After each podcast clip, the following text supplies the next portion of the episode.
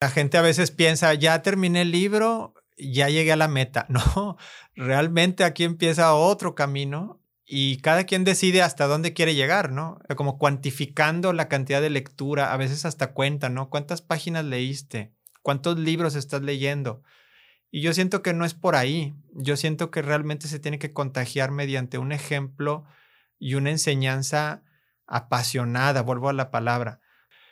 Somos de los últimos eh, lugares en cuanto a nivel de lectura del país. O sea, de por sí que México es de los países que menos lectores tiene. Nuevo León es de los que menos, de los estados que menos leen el país. Eh, cada día, cada mes, cada año se publican muchísimos libros. Entonces, si yo publico mi libro, es como una gota en un océano. En la Cheves de hoy, invité a Miguel Durán. Miguel, apasionado de la lectura, es consultor editorial. Con casi 20 años de carrera, es el coach, manager y asesor de autores literarios, trabajando en diferentes organizaciones públicas y privadas es quien hace posible convertir en realidad una idea creativa y plasmarla en un libro. Miguel nos platica todo el proceso y trabajo que hay posterior a recibir un manuscrito, edición del texto, diseño de portada y además publicarlo no solo de manera física, sino también en plataformas digitales como Amazon. Ahora incursiona en proyectos de formato audiolibro, impulsando a múltiples autores a seguir adelante para impactar a más lectores. Bienvenidos a Cheves con Chava, el lugar donde reunimos a simples mortales que se atrevieron a seguir su pasión, convirtiéndola en realidad tomando acción. Personas que jamás aceptaron un no como respuesta, ignorando el miedo y la crítica. Donde nos cuentan la historia de sus logros, revelando los riesgos que tomaron, qué salió bien y qué salió mal. Soy Chava Rax y te invito a una cervecita bien helada. Relájate y ponte cómodo. Brindemos por la vida, la experiencia y el éxito. ¡Salud! Bandita, ¿cómo están? Bienvenidos otra vez aquí al estudio de Nemil Producciones, al podcast Cheves con Chava. Y hoy me estoy echando unas Cheves, una muy buena plática. Alguien que me cayó como anillo al dedo me contactó hace un par de días, justamente la meta que tengo este año, que es sacar mi libro. ¿Cómo poder publicar un libro? La gente piensa que nada más vas a agarrar la computadora y escribir en, en el Word o a mano, lo imprimes. No, es todo un show. Y me contactó esta persona precisamente para poder hacer una, una, colaboración y una alianza en hacer audiolibros aquí en el estudio. Y dije, ¿sabes qué? ¡Wow! Que me estás hablando ahorita porque justamente es mi meta del año 2023. Y tenemos al consultor editorial Miguel Durán. Miguel, bienvenido a Chévez con Chava. ¿Cómo estás? Muchas gracias por la invitación. Muy bien, muy contento de estar aquí este, y de empezar esta plática contigo. Oye, pues esta plática empezó previo a grabar y la verdad se puso bien interesante y como que quería darte el cortón en el sentido que quiero grabar todo lo que me estabas diciendo. Sin embargo, este, pues te estaba escuchando y creo que vas a repetir muchas cosas de las que estábamos hablando previo a la grabación. Miguel, ¿Qué te dedicas? ¿Cómo llegaste tú a la onda literaria y a convertirte en un consultor editorial. ¿Qué es un consultor editorial? Bueno, este, yo empecé en este camino de alguna manera desde que era muy joven, como 15, 16 años, como muchos, pues por el amor a la literatura. Este, afortunadamente hubo personas que me encausaron por los clásicos. Empecé leyendo autores como, pues, no sé, Edgar Allan Poe, Julio Verne, Arthur Conan Doyle y lo disfrutaba mucho. En algún momento pensé en dedicarme a eso como profesión, pero pues luego hubo una cierta oposición de, ya sabes, la familia, la sociedad, que aquí no somos tan aficionados quizá a las artes. Y entonces estudié otra carrera, por un tiempo me dediqué a una profesión, digamos, eh, más orientada a la empresa, a la oficina, pero pues yo lo traía eso, yo creo, como vocación verdadera y creo que siempre las cosas acaban dándose de alguna manera, o sea, uno retoma el camino que tiene eh, pensado y, y, pues se dieron ciertas circunstancias que me llevaron a colaborar con revistas culturales, con algunas instituciones culturales de Monterrey. Empecé a escribir, a publicar en algunos medios y trabajando con editores, este, conociendo el día a día del trabajo editorial, fue que yo me convertí a su vez en editor. Empecé pues a fijarme en cosas como la corrección de estilo, eh, la redacción, cómo se construye un texto, cómo se pule un texto desde el primer borrador hasta su versión final. Luego me tocó trabajar en el Consejo para la Cultura y las Artes de Nuevo León hace algunos años y ahí estuve como coordinador de publicaciones, ahora sí ya viendo 100% eh, el proceso de edición de un libro. Yo me encargaba de editar las publicaciones que hacía el, el consejo, que pues eran de muchos temas relacionados con la cultura y las artes de Nuevo León, arquitectura, patrimonio, literatura, artes visuales. Y ahí pues trabajaba con un equipo de gente creativa, eh, con autores, con diseñadores, artistas, en fin y todo eso me fue dando como un panorama más amplio de lo que es el trabajo editorial, de todo lo que hay detrás de un libro, o sea, detrás de esos libros que compramos en alguna librería, pues hay un trabajo muy importante detrás, hay mucha gente involucrada, además de los autores. Y bueno, hace algunos años salí del consejo, eh, empecé a trabajar por mi cuenta y pues realmente yo lo que hacía ya era más que el trabajo del editor que trabaja con el texto, sino que también asesoraba a la gente desde el proceso de escritura, a darles la retroalimentación, eh, darles algunas ideas a la hora de trabajar sus textos. Y luego ahora sí retomar el trabajo cuando ya estábamos en una etapa de revisión del manuscrito, de irlo limpiando, puliendo. Luego coordinábamos el trabajo con diseñadores, con artistas visuales, con ilustradores para hacer el libro ya en esa etapa final del diseño y maquetación que ya empieza ahora sí a tomar forma de libro, con una cubierta, con un diseño interior.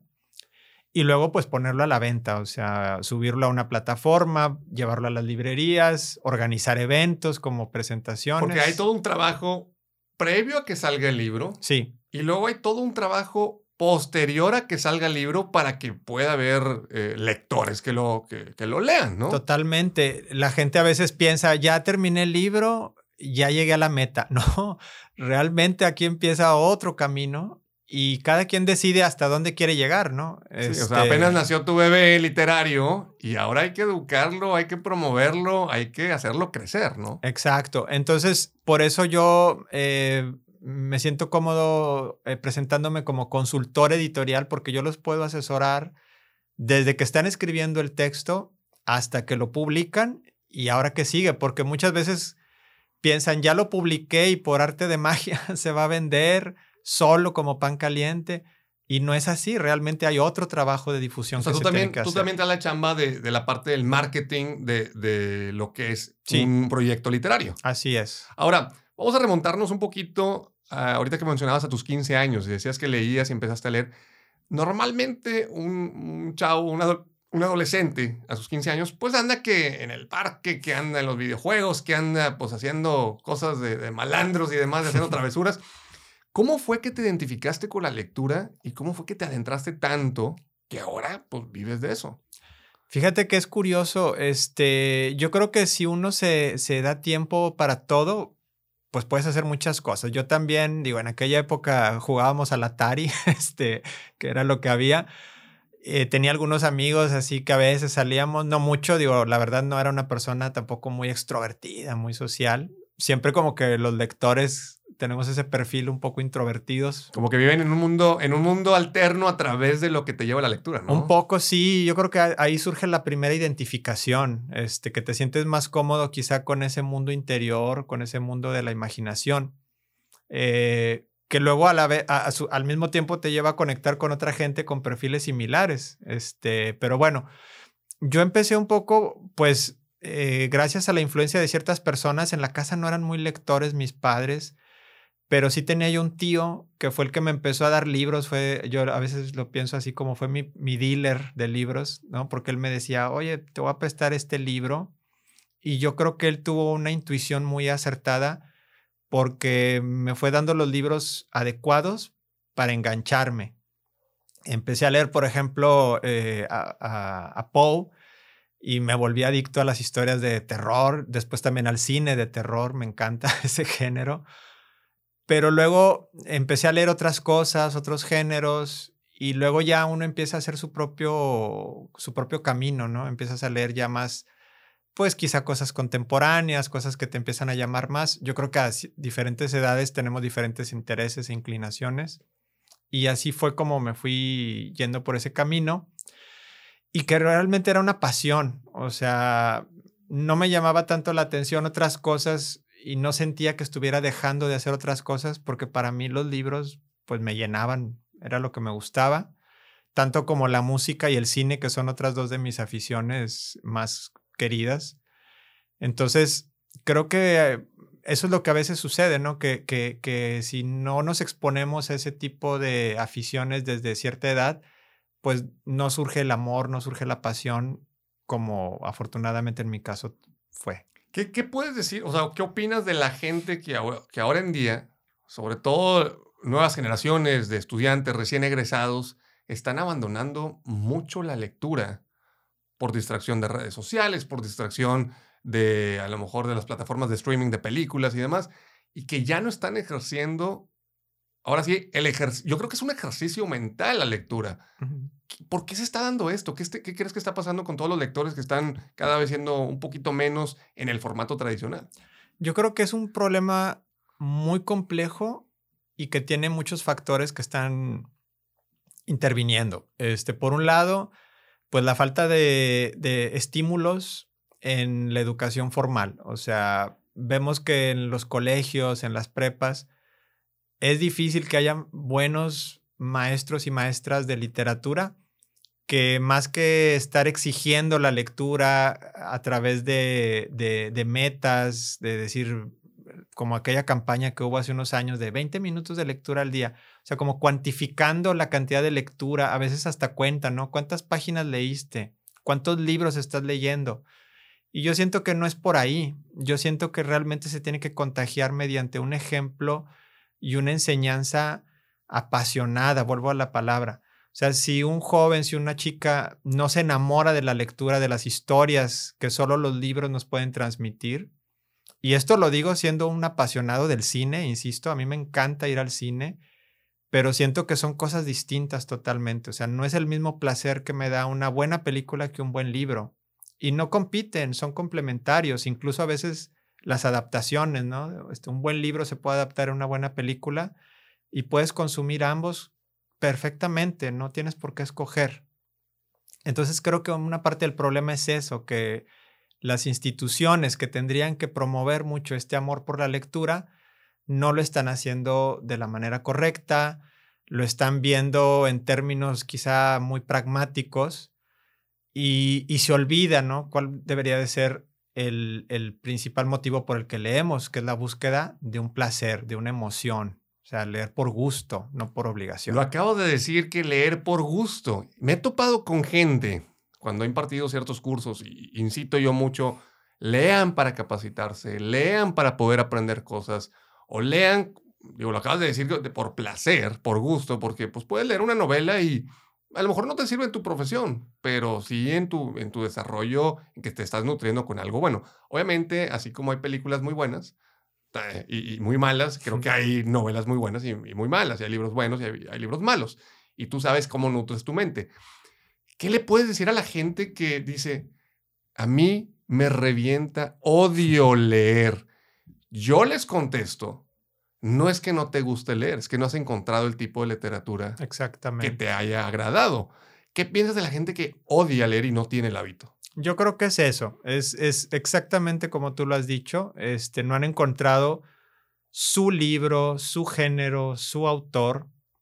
Yo creo que la literatura es tan amplia, digo, o sea, el término literatura universal es por sí solo eh, evidente, ¿no? Es un universo de libros y hay para todos.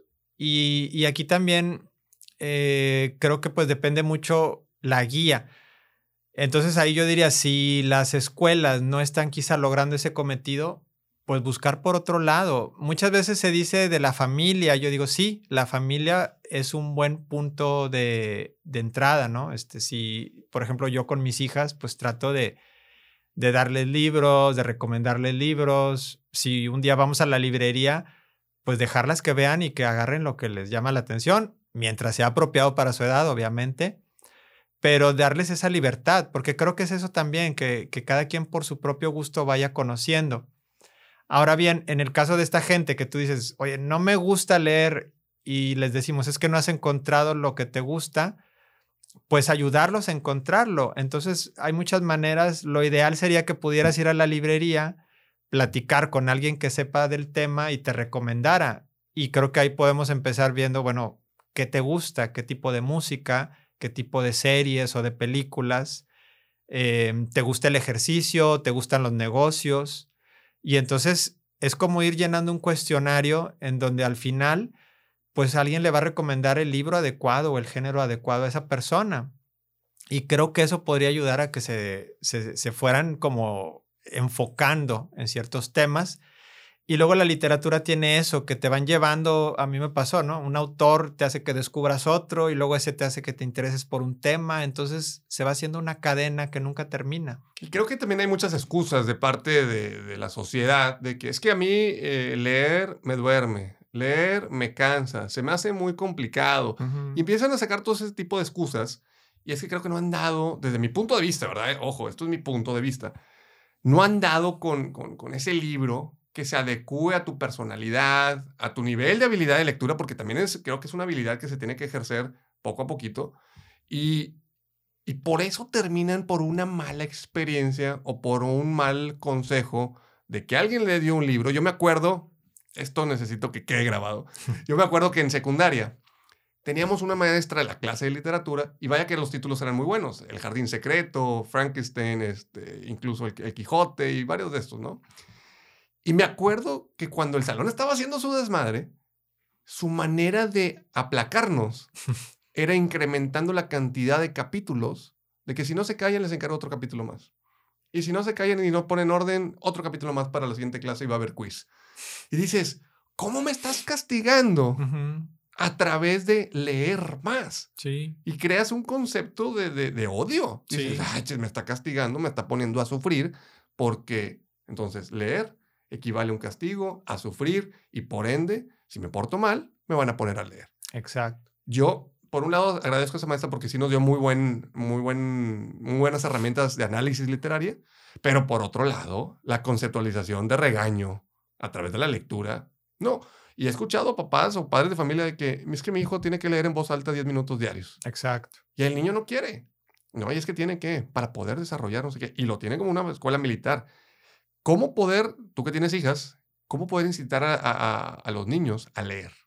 Pues fíjate, lo que has dicho es también lo que yo he visto. O sea, yo he visto padres que incluso les dicen, si empiezas un libro, ok, te lo compro, pero si lo empiezas lo vas a acabar.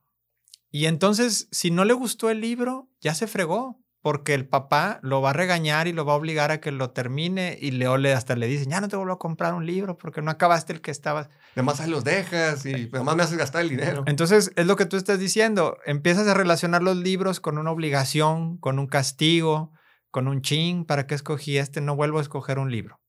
Y por ejemplo, yo lo que les digo, se vale dejar el libro. Si no te está gustando, déjalo, no es para ti y, nos pasa con cualquiera, digo, a mí hay autores muy reconocidos, premios Nobel de literatura, que no me gustan, no los he podido leer. Es como un platillo de comida, ¿no? Pues no te gustó, pues ahí déjalo. Déjalo, y se vale con todo, las películas. Oye, no me gustó la película, me salgo de la sala, le apago y le cambio, ni modo.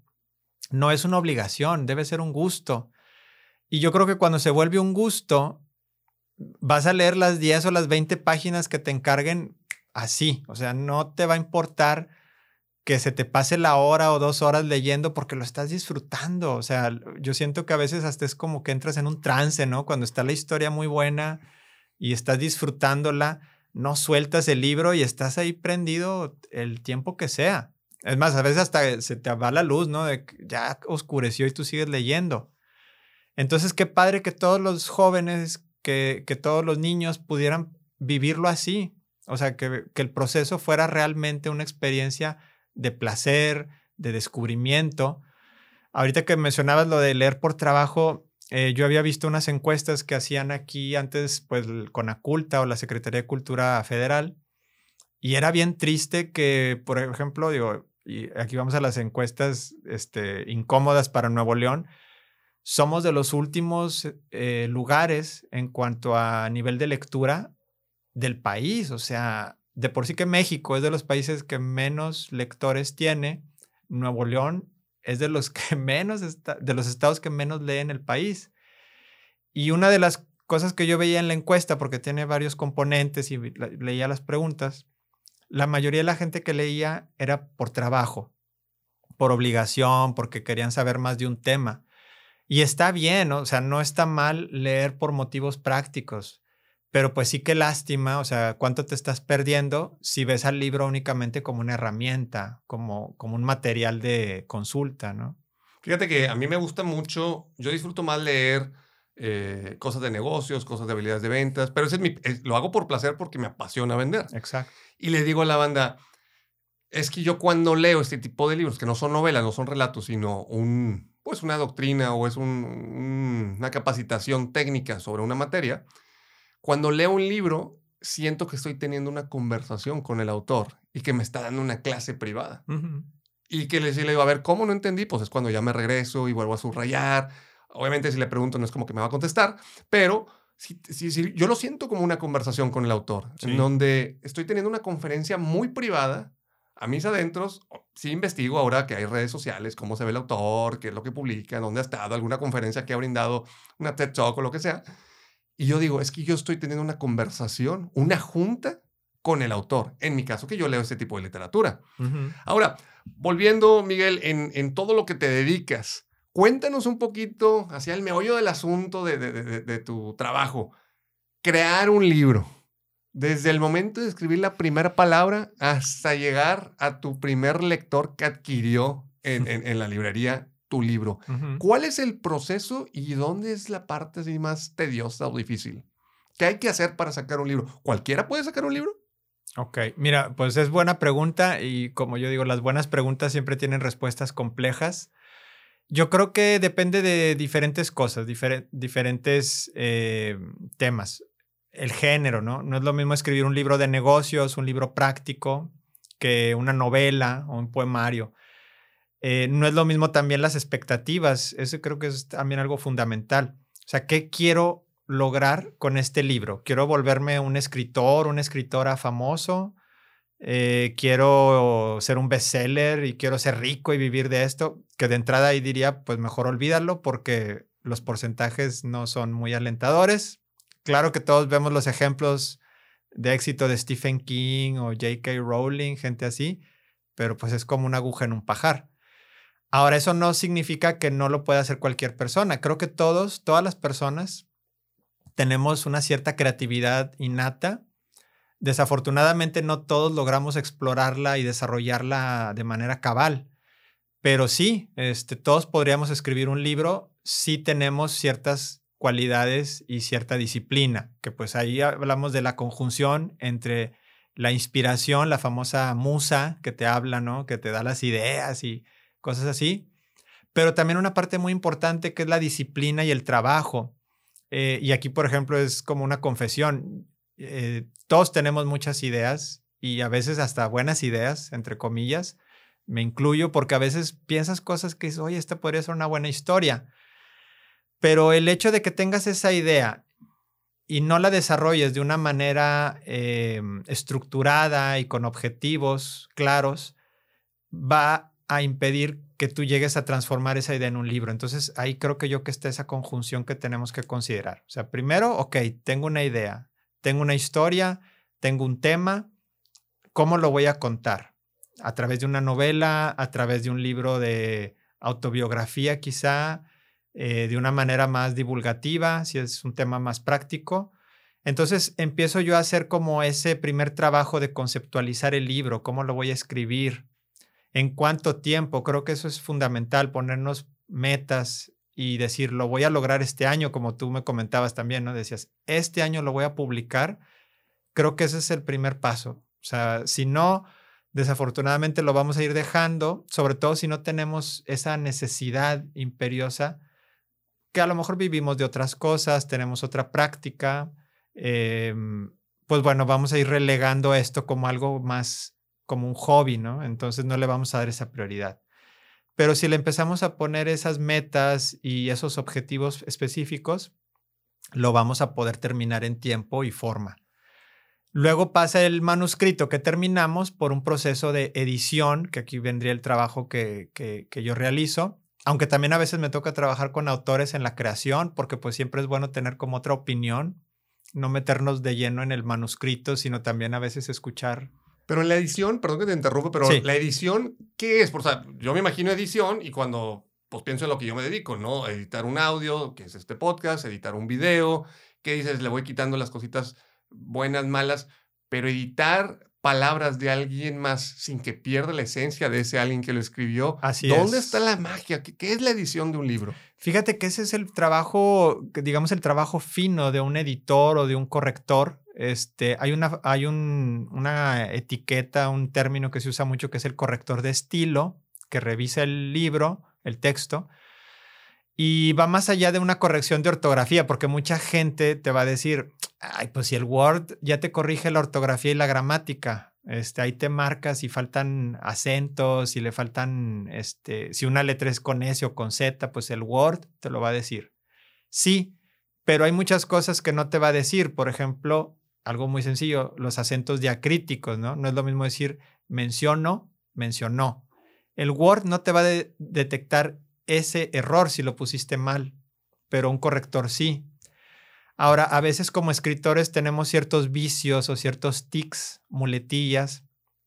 Quizá yo uso mucho una palabra, quizá uso mucho los adverbios que terminan en mente, probablemente, exactamente.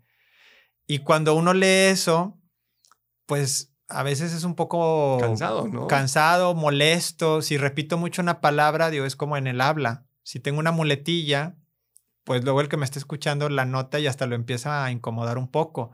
En el texto sucede algo similar. Si yo tengo ciertos vicios o defectos al escribir que no los noto porque yo lo escribí, no, no soy consciente de eso, un corrector o un editor sí los va a notar porque lo está viendo desde una perspectiva externa. Y ahí es donde me va a decir, oye, este, Salvador, oye, Miguel, fíjate que estás usando mucho esta palabra. O fíjate que estás usando mucho el qué, eh, le llaman el queísmo, ¿no? De decir, dijo que no le importaba que dijera que mañana, ese qué, qué, qué, qué, se nota mucho sobre todo en la lectura en voz alta. Y eso no te le corrige el Word. Eso no lo corrige el Word, Ahorita porque no es un error. Claro.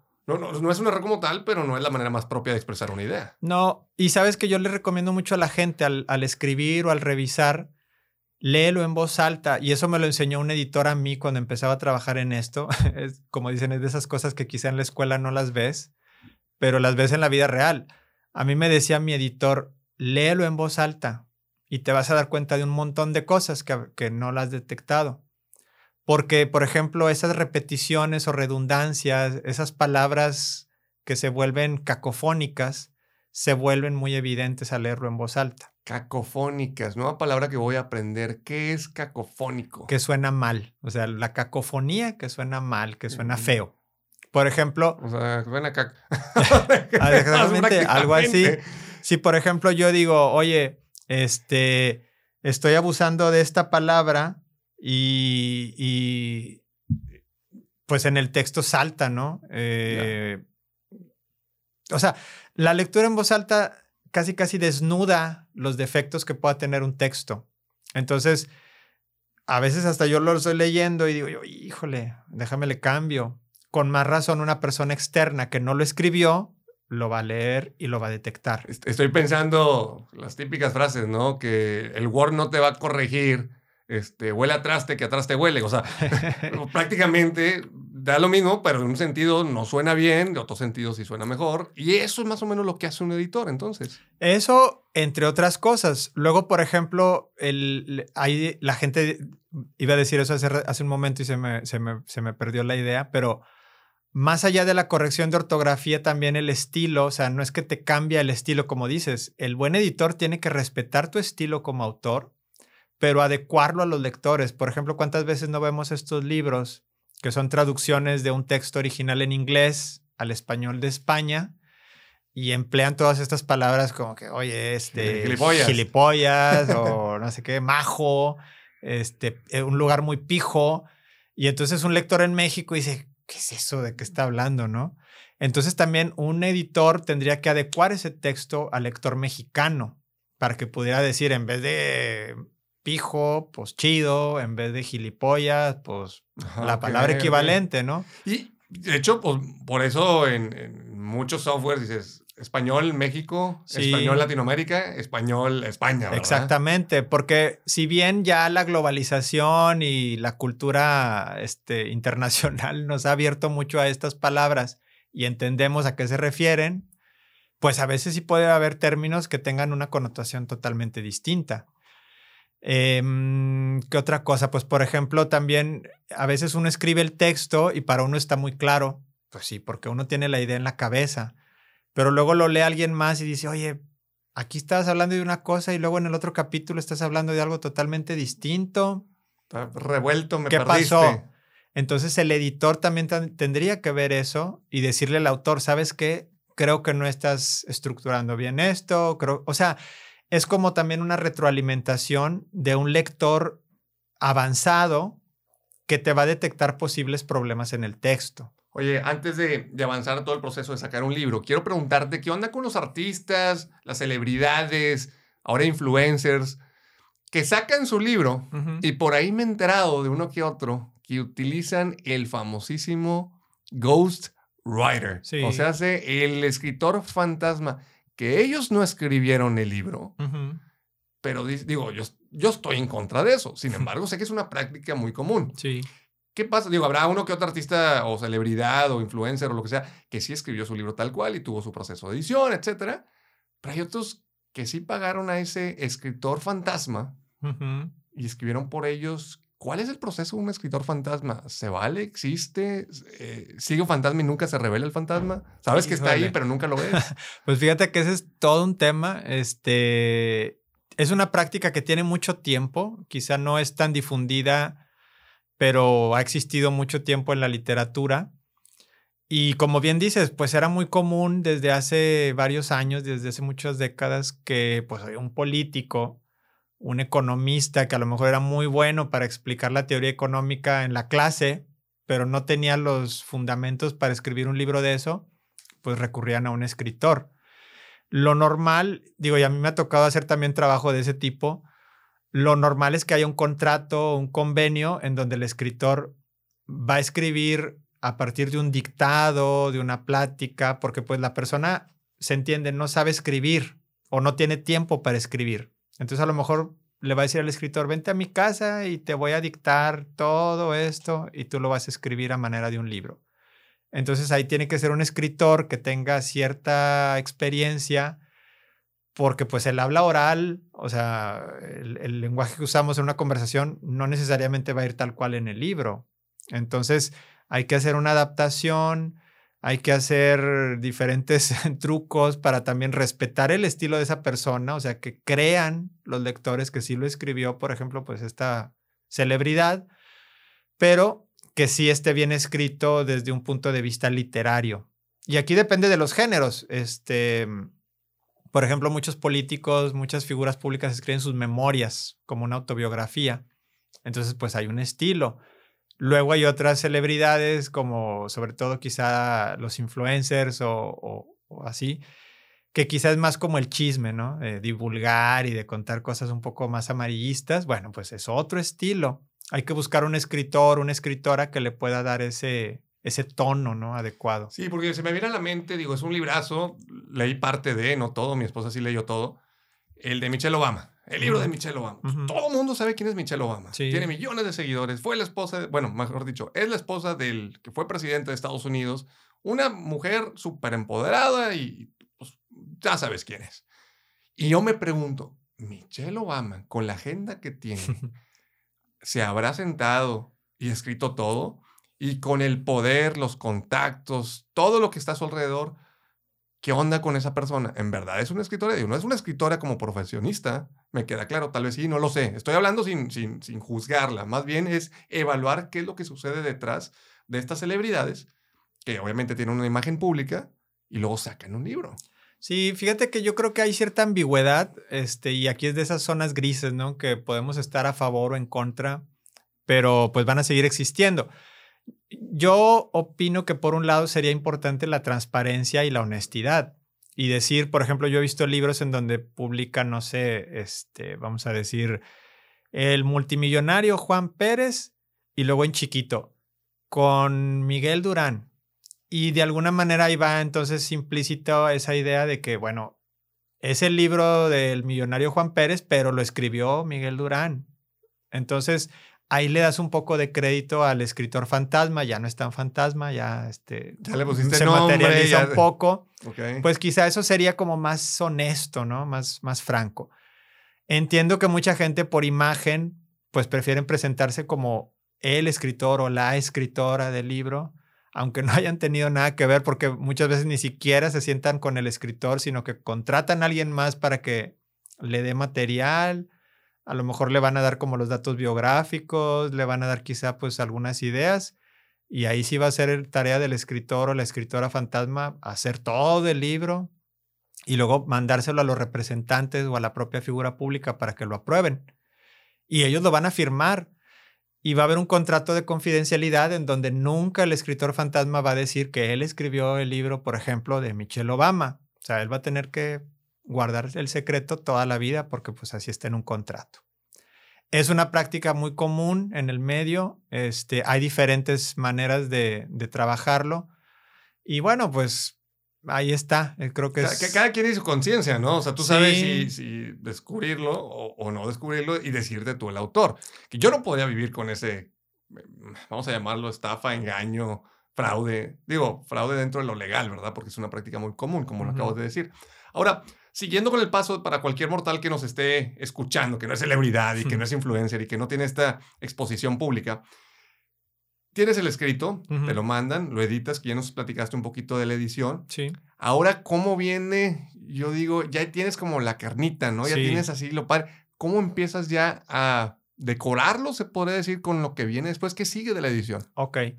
Una vez que terminamos de editarlo, que ese es un trabajo en conjunto entre el editor y el autor o la autora, es como un ida y vuelta, ¿no? Porque no es una imposición. Este, por ejemplo, las correcciones que yo le hago a los manuscritos que reviso no son tajantes y no es como que, mira, esto vas a cambiar.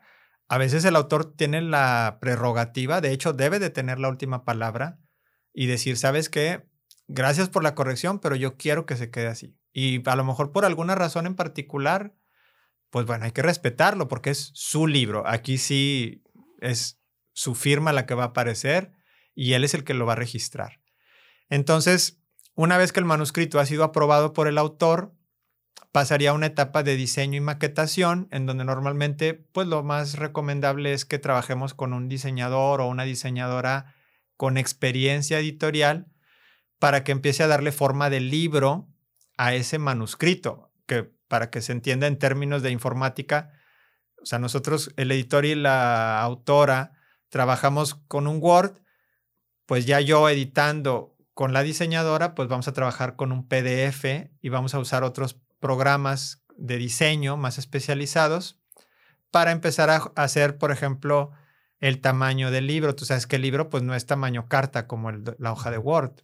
Tienen distintas medidas y vamos a la librería, fácilmente vamos a ver quizá 30 medidas distintas de libros. Desde el paperback, este de consumo masivo que encontramos en los aeropuertos, que es un librito de bolsillo, hasta estos libros que le llaman coffee table books, que son estos libros muy bonitos de tapadura, ilustrados, Y tienen telita. que tienen tiene- tela y que vamos a poner a lo mejor en la mesa de la sala y miden 30 por 40 centímetros. O sea, hay una infinidad de tamaños, tipografías, estilos, em, en fin. Los diseñadores empiezan a darle ese, ese trabajo para que el libro ahora sí pase a, a- una etapa en la que ya empezamos a hablar propiamente de un libro. Antes estábamos hablando de un manuscrito o de un borrador, ahora sí ya hablamos de un libro. Y aquí también pues se vuelve un proceso de, de- de ida y vuelta. Eh, por ejemplo, yo con el equipo que trabajo, hacemos propuestas para la cubierta del libro. A ver, este, ¿cuál es el tema? No, pues es una novela de espionaje situada en la Segunda Guerra Mundial, bla, bla, bla. Pues un diseñador o un ilustrador, si queremos contratar a un ilustrador, pues va a trabajar con esa idea para hacernos una cubierta o, lo que se le comúnmente llama portada. Eh, y el autor va a decir, me encanta la portada, esa quiero que sea. O va a decir, no, yo quería otra idea, yo quería algo más abstracto, más minimalista. Bueno, vamos rebotando ideas hasta que queda la, la cubierta del libro. Y luego, ya teniendo, y, estoy recapitulando y me estoy avanzando, o sea, como volviendo al principio, escribes, editas, ahora sí te vas a la parte de, diseño y decoración de todo lo que es ya el, el producto tangible. Sí. Pasa a imprimirse. Y bueno, quiero pensar que, obviamente se cotiza cuántos, el tiraje, si van a ser 100 copias, si van a ser 1000 copias, 10.000 copias. La parte de la difusión, la parte del marketing, ¿cómo empieza ese proceso? ¿O, por qué lado? Porque digo, claro que, que, tiene que ver con la intención del, del, del autor, pero normalmente vamos a suponer a alguien que dice, yo quiero vender la mayor cantidad de libros posible en las librerías. Ahora que sigue, ¿se hacen convenios con las librerías o cómo sucede esa parte? Ok.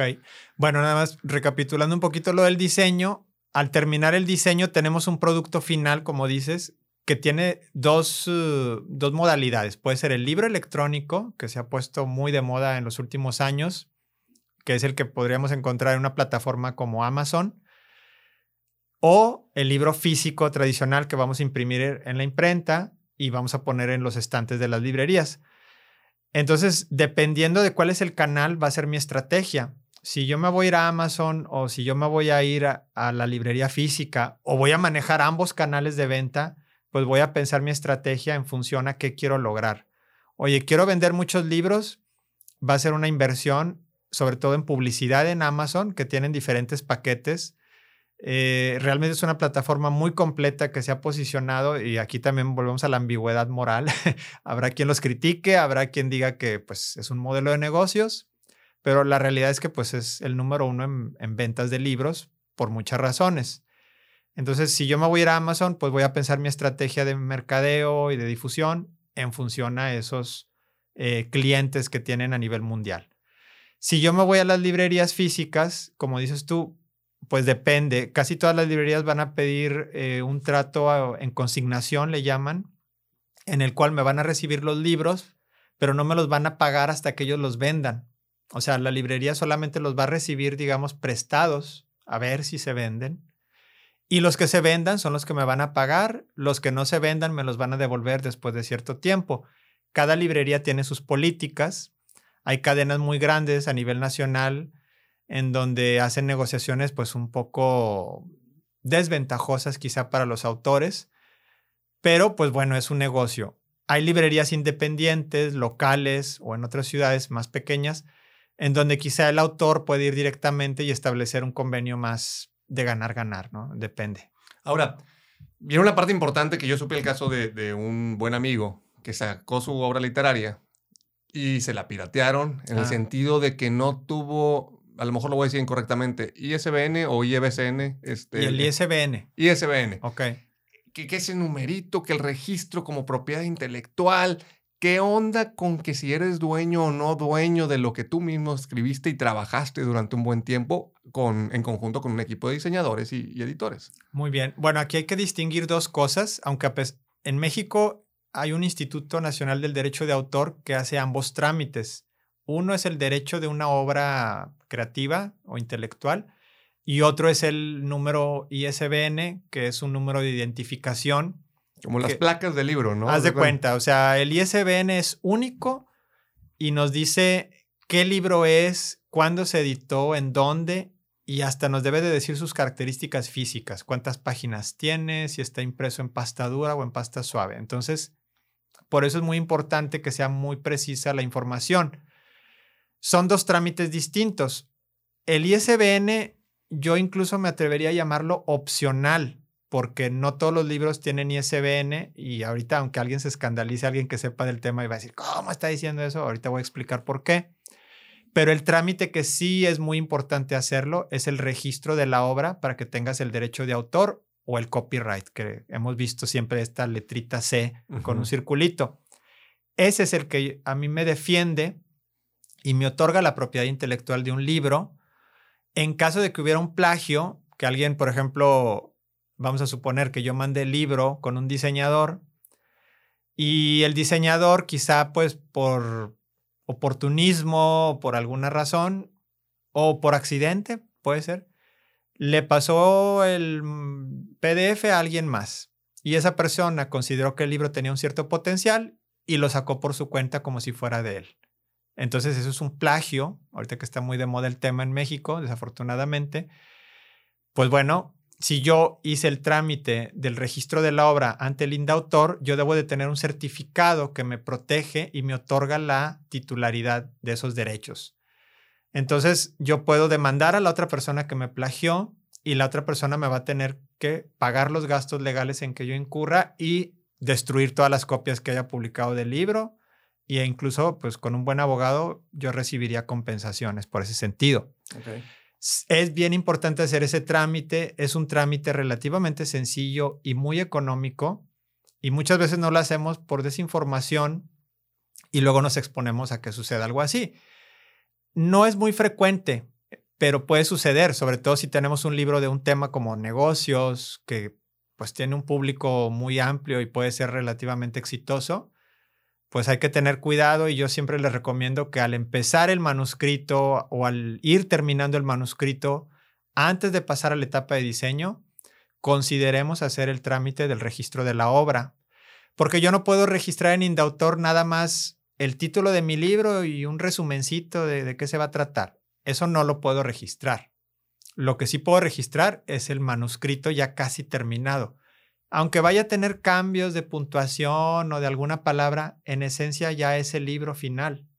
Y eso sí lo puedo registrar y proteger. ¿Qué pasa cuando tienes un, libro y resulta ser que sacas la primera edición y tres años le hiciste unas mejoras porque pues se vale de repente ahí echarle un poquito más de, reestructuración a, la obra literaria? Tiene otro ISBN. Sí, eh, como decía antes, el ISBN identifica una obra en particular, entonces... En todos sus sentidos. Sí, eh, no es lo mismo, por ejemplo, el libro impreso que el libro electrónico. Aunque sea la misma novela, por ejemplo, vamos a decir, eh, 100 años de soledad. La primera edición tenía un ISBN, todas las ediciones subsecuentes tienen su propio ISBN. Cuando salió la edición del libro electrónico, le sacaron otro ISBN. Si le agregaron este, un apéndice documental o una entrevista con el autor, otro ISBN. O sea, cada ISBN tiene que identificar una obra en específico. Ahora, hace un momento decía yo que no era estrictamente indispensable y lo digo en el sentido de que el ISBN sobre todo identifica libros que se van a comercializar. O sea, si yo lo voy a poner en una librería, como sabemos, la mayoría de las librerías usan un código de barras para cobrarte, ¿no? Para registrar, para motivos de inventario. Y el ISBN genera el código de barras. Entonces, si lo voy a comercializar, si lo quiero vender por Amazon, que de hecho Amazon también te puede asignar el ISBN al subir el libro ahí, pues entonces ya no tengo que hacer yo el trámite. Eh, pero si yo lo voy a vender por mi cuenta en una librería física aquí en Monterrey o en alguna otra ciudad en donde viva, pues sí tengo que hacer ese trámite de ISBN para que la librería lo reciba y lo pueda comercializar. Si yo no lo voy a vender, si yo estoy haciendo una edición, por ejemplo, eh, un poemario, y lo voy a regalar porque pues a mí me gusta mucho la poesía y la literatura y quiero que el mundo lea, este, soy muy idealista, bueno, entonces no tendría que llevar ISBN. Sería bueno que lo tuviera porque entonces una biblioteca lo podría catalogar y se podría encontrar, por ejemplo, en Google o en otras plataformas pero en el estricto sentido no sería indispensable, porque pues el libro finalmente es gratuito y no se va a vender y a lo mejor lo voy a distribuir entre mis amigos, qué sé yo. Hablando entre lo gratis y lo no gratis, que si lo vendes, que si lo regalas, ¿qué sucede? Eh, ¿Cuál es más conveniente? O sea, sacarlo de manera independiente, si es tu primera obra, si, es tu primer libro, o en verdad afiliarte a una editorial y, e irte con los expertos, porque tengo entendido que tú asesoras a la gente que está pues incursionando en, la parte literaria desde el punto A hasta el punto Z, ¿no? Sí. Este, entonces, ¿qué conviene? Mejor, ah, siendo, siendo primerizos, irnos a publicarlo independiente o publicarlo con una editorial que ya tiene años de prestigio. Bueno, y otra buena pregunta de esas que tienen múltiples respuestas y yo creo que cada persona tendrá que evaluar qué le conviene más, porque ambas opciones tienen ventajas y desventajas. Como me decías en la llamada telefónica, ¿no? El depende. Sí, esa es la palabra favorita, porque depende de qué quieres hacer, como decíamos antes. ¿Quieres vivir de esto? quieres ser un escritor, o sea, quieres identificarte como escritor, como autor, o sea, que esa sea tu profesión, o lo vas a hacer como un complemento a tu práctica profesional, o lo vas a hacer como un pasatiempo, como ese sueño que siempre se dice, ¿no? De eh, en la vida tenemos que tener un hijo, sembrar un árbol y publicar un libro. Pues mucha gente sí se lo toma en serio y lo hace por eso. Y luego dicen, yo no me quiero meter al tema de la difusión y que andar en presentaciones y andar dando entrevistas. Se vale. Entonces creo que eso es lo principal. Primero que nada, contestar esas preguntas de qué quiero hacer. Yo creo que en los últimos años el mercado ha cambiado mucho y si antes era muy difícil publicar de manera independiente, creo que ahora es mucho más fácil y es una buena opción para la gente que quizá no tiene los contactos. Aquí en México, por ejemplo, estamos muy centralizados en el sentido de que casi todas las editoriales grandes están en la Ciudad de México. Y las editoriales grandes, por su mismo tamaño, reciben muchísimos manuscritos, muchísimos textos de gente que quiere publicar con ellos. Entonces, ¿qué sucede? Pues que es muy difícil entrar, ¿no? Es como un, un filtro muy estricto y a veces es necesario recurrir pues a contactos, a un agente literario que nos represente y que esté ahí tocando puertas. Puede ser un proceso muy complejo y muy largo que mucha gente pues le va a desanimar. Entonces si alguien dice, no, yo quiero publicar mi libro ya, no quiero estar tocando puertas, no quiero estarlo mandando a 100 editoriales para que me digan que no, la autopublicación es una buena opción porque realmente hoy en día tenemos todas las herramientas que antes eran prerrogativa de las editoriales. O sea, si antes solo las editoriales tenían correctores de estilo y diseñadores y especialistas en marketing, en, redes sociales o este, eh, los famosos community managers ¿no? que iban a promover el libro, hoy en día cualquiera puede contratar a estos profesionales y hacer un libro independiente y exitoso, obviamente con una inversión. Aquí volvemos a la pregunta. ¿Estás dispuesto a invertir en ti mismo, en tu producto, en tu idea? Y mucha gente responde afirmativamente, sí lo quiero hacer. Y bueno, pues ahí está la respuesta. Y al momento de estar publicándolo de manera independiente, como quiera las librerías, o sea, sí puedes entrar a las librerías. No es como que las librerías solamente venden de editoriales prestigiosas. Eh, sí, obviamente las editoriales tradicionales, las editoriales grandes tendrían, digamos, una palanca más fuerte, ¿no? No es lo mismo negociar, por ejemplo, con Penguin Random House o con Alfaguara, que son editoriales transnacionales muy grandes, a negociar con Juan Pérez, autor independiente, pero las, eh, las librerías en general están abiertas también a los autores independientes. Es difícil, sí es difícil. Y aquí volvemos al, tema de la mercadotecnia. Eh, cada día, cada mes, cada año se publican muchísimos libros. Entonces, si yo publico mi libro, es como una gota en un océano. O sea, va a pasar desapercibido si no hago al, hago, algo al respecto. Perdón. Entonces, aquí depende mucho la difusión que yo quiera hacer.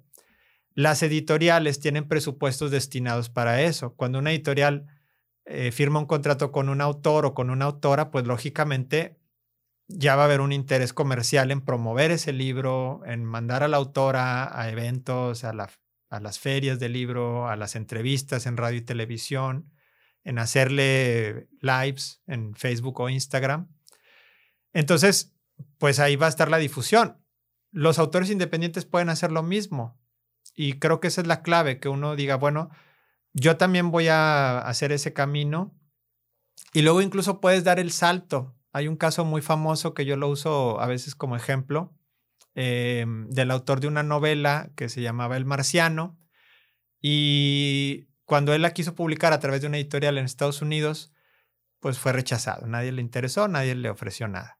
Entonces él la publicó en Amazon, se volvió muy popular, se volvió un bestseller. Y entonces una editorial tomó nota y la compró y luego la vendió para adaptarla en cine y se volvió una película dirigida por Ridley Scott, protagonizada por Matt Damon, o sea, cartelera de lujo, ¿no? Una gran película de un libro que comenzó siendo una autopublicación independiente en Amazon. Bueno, pero quiero pensar que el autor de alguna otra manera sí le fue compensado todo este asunto, ¿no? Sí, sí, sí. O sea, no porque haya sido de manera independiente, mm, se limitó o se eh, lo hicieron a un lado en, el crédito que le tienen que dar, ¿no? Tanto económico como obviamente prestigio. Sí, es que aquí ya entran muchas cuestiones. Eh, finalmente, la subjetividad existe. O sea, también las editoriales se pueden equivocar. Digo, hemos escuchado el caso de la misma J.K. Rowling que mencionaba antes y su novela Harry Potter, cómo fue rechazada por creo que 12 editoriales, hasta que finalmente una le dijo, va, yo la publico y bueno, como dicen, el resto es historia. Entonces, pues sí, muchas editoriales pueden estar rechazando un buen libro, un buen autor, y uno se queda con la idea de que, oye, entonces es que mi libro no sirve. Pues no, no es así. Eh, simplemente no es del gusto de esas editoriales. Entonces, eso es la razón más para lanzarse por nuestra cuenta. Sí, que hay que tener en cuenta y, quiero pensar que los rechazos es porque la editorial le tiene que ser negocio, a eso se dedican. Si no le es negocio, pues te van a, a hacer un lado, ¿no? Sí, hay una faceta muy poco conocida y bueno, que nos llevaría quizá a otra conversación de qué sucede con los libros que no se venden, ¿no? Efectivamente, pues la editorial tiene que hacer negocio y como decíamos al principio de la charla, pues cada vez menos gente lee.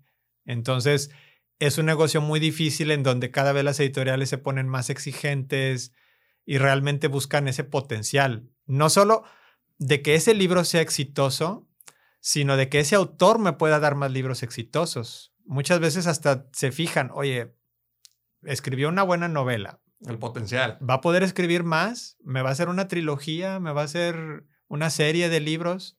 ¿O es como dicen, un one hit wonder? Entonces, ahí también a veces son como apuestas que las editoriales tienen que emprender. Y cuando yo lo hago por mi cuenta, pues yo estoy apostando por mí mismo. A lo mejor yo quería publicar un libro y ya, no tengo intención en publicar un segundo libro. Morir en paz ya con mi ya, Y lo hemos visto, o sea, ha habido grandes autores de la literatura universal que escribieron una sola novela o dos novelas y se retiraron, se dedicaron a otra cosa. Y está bien, o sea, cada quien. Oye, Miguel, ya para ir cerrando un poquito, porque digo, este tema, como tú dices, todo un universo. Sí, sí. ¿Qué define Ahora sí vamos a la parte de negocio, porque al final de cuentas creo que todo lo que hacemos en la vida, pues te tiene que dar para vivir, ¿no? Ojalá todos pudiéramos vivir nuestra pasión, pero a veces como que olvidamos esa parte comercial o al revés, nos enfocamos tanto en la comercial que olvidamos el verdadero propósito del cual empezaste. Pero ¿cómo definir el precio de un libro? Porque yo he visto libros prácticamente así a simple vista, uno de 250 pesos y el otro me cuesta 600 pesos. Depende que si es autor internacional, depende del prestigio, de qué tan vendido, la oferta y la demanda. ¿Cómo definir el precio de un libro cuando es la primera vez que sales y que pues nada más tu abuelita y tu mamá te van a aplaudir? Híjole, pues también otra buena pregunta. Este, realmente hay muchas cosas que reflexionar de esta plática. Yo diría que por un lado está el mercado.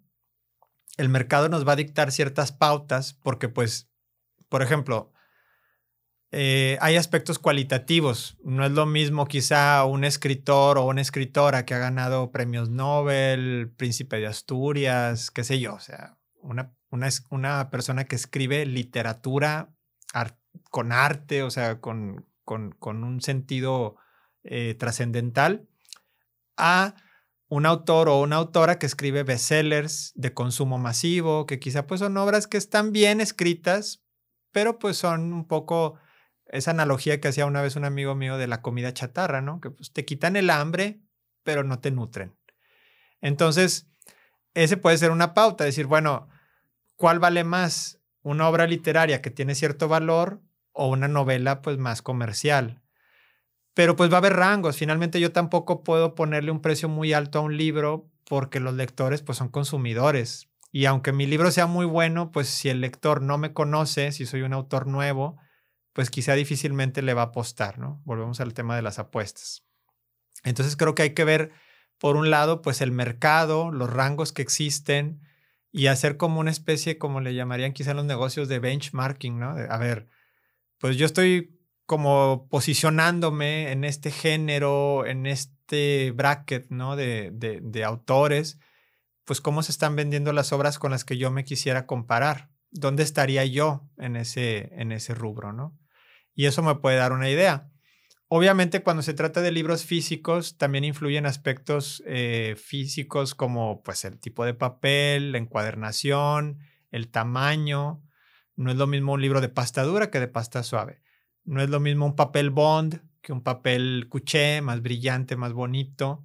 Entonces todo eso también va a afectar en el precio final. Em, a veces la gente no lo valora, pero creo yo que también volvemos al tema del gusto si un libro bonito, atractivo al tacto, a la vista, me va a animar a leer, pues entonces vale la pena la inversión adicional que yo vaya a hacer.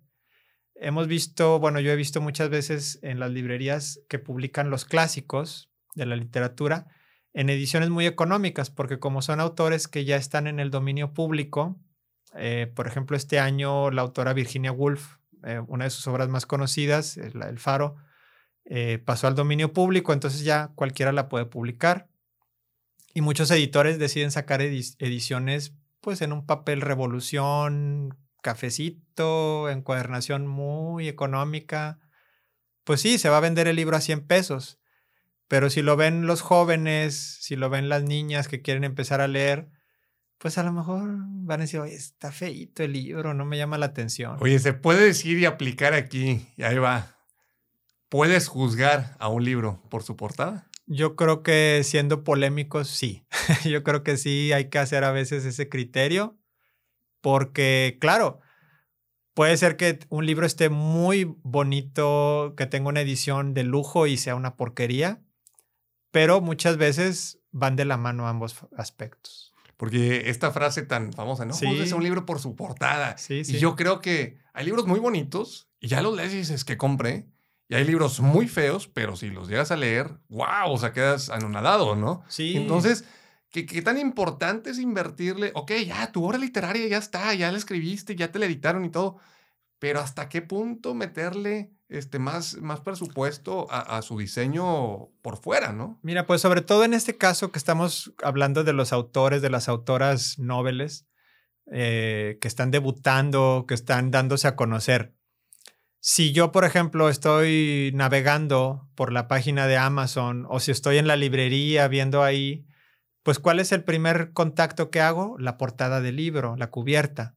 O sea, es lo primero, somos visuales casi todas las personas. Entonces, lo primero que voy a, a, ver es lo que me va a llamar la atención.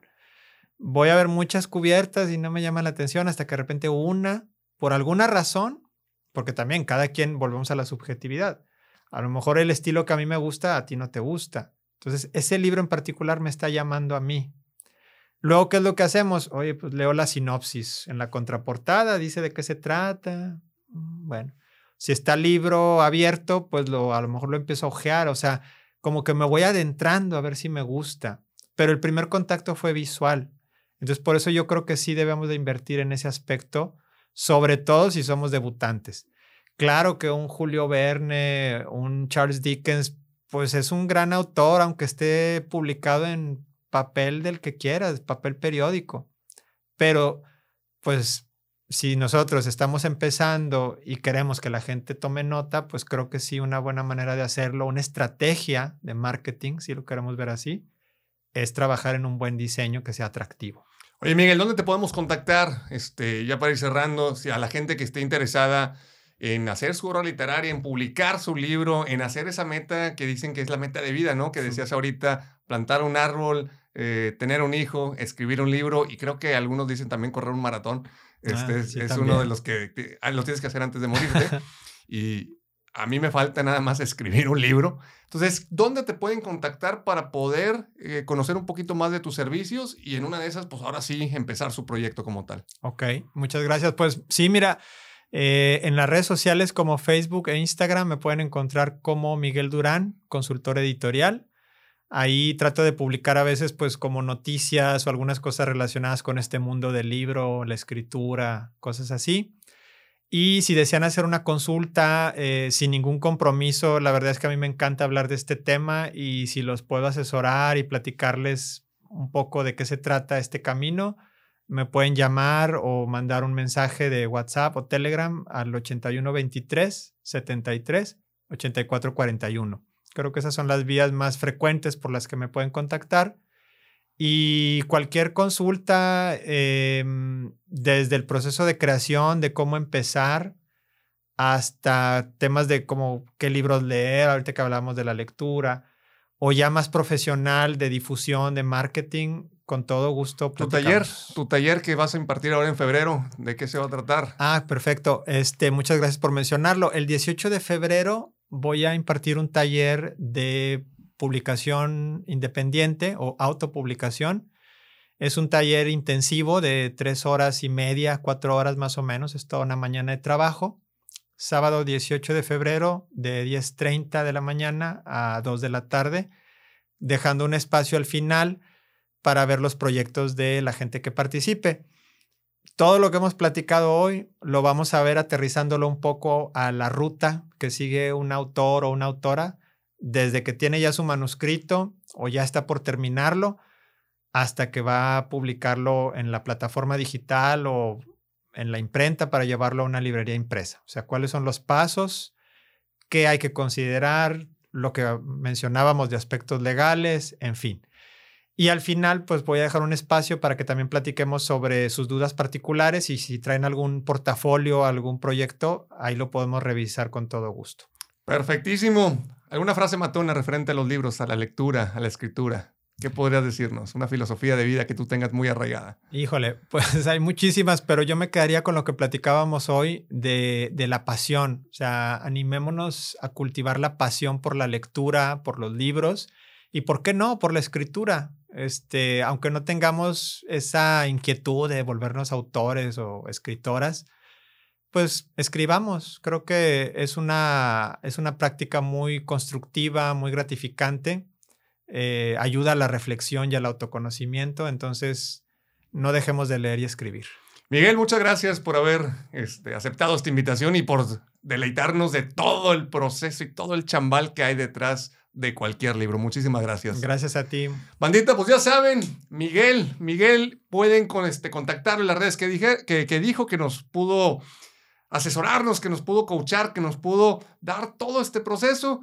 Si necesitan saber más de él, ya saben dónde contactarlo. Muchísimas gracias por aventarse esta Cheves, tomar con nosotros y recuerden, salud.